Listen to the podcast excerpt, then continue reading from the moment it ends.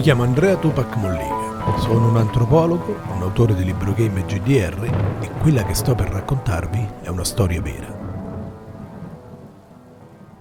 Era il 1986, io facevo la seconda media e in Italia era scoppiata la moda dei paninari. Non è facilissimo spiegare cosa fossero i paninari. In due parole direi che si trattò di una delle prime mode create a tavolino da alcuni marchi commerciali, almeno in Italia, che ruotavano attorno a una presunta cultura dei fast food, da pochissimo approdati sul nostro suolo patrio in quegli anni. I paninari originavano dal milieu milanese, ma si diffusero rapidamente in tutta Italia.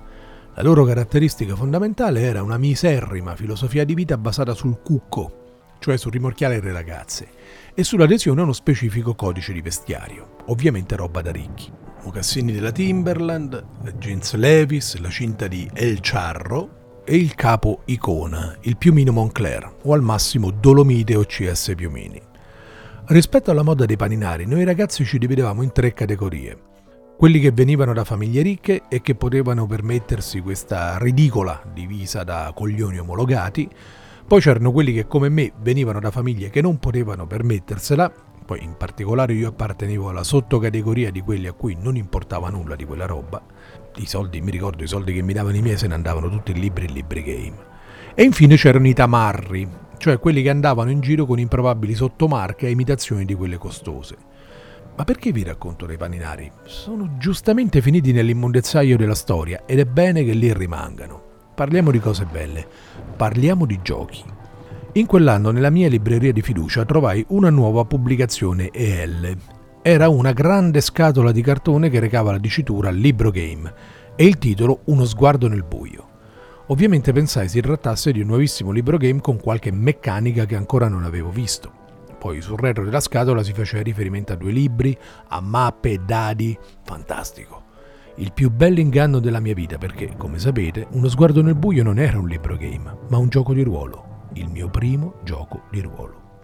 Quando mi resi conto delle sue meccaniche, del fatto che le opzioni di scelta erano infinite, della possibilità di giocare con teoricamente qualsiasi numero di giocatori e della dinamica di improvvisazione, per la seconda volta in vita mia mi si aprì un universo sterminato, tutto da esplorare. Da quel giorno reclutai un gruppo di amici, tra i quali l'inossidabile Enrico, e cominciammo a giocare accanitamente a uno sguardo nel buio.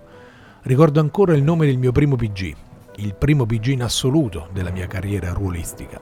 Tonan con la T. un elfo.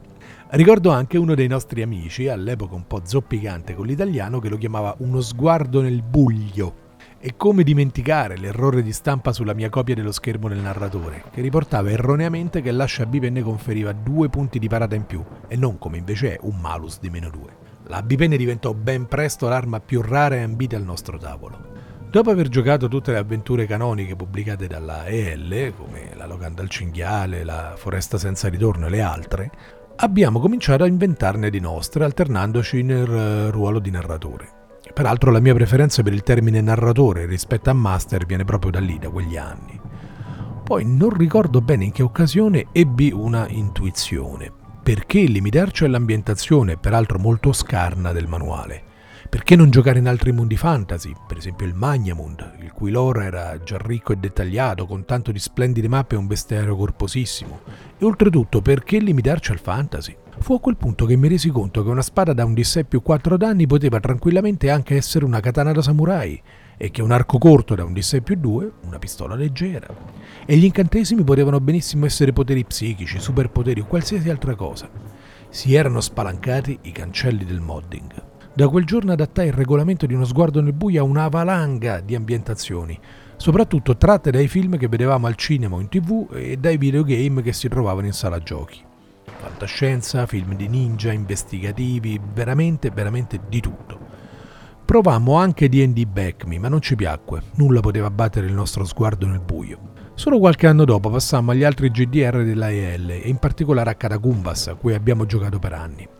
Holmes Co. invece, anche se non ci giocammo molto, fu il primo GDR che mi portò a riflettere in termini di meccaniche avanzate, perché aveva le abilità, le locazioni del corpo da colpire in combattimento e un metodo speciale dedicato agli inseguimenti.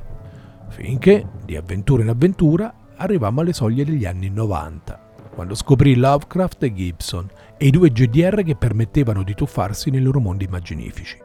Ma di questo, se vi va di seguirmi, ne parleremo nella prossima puntata.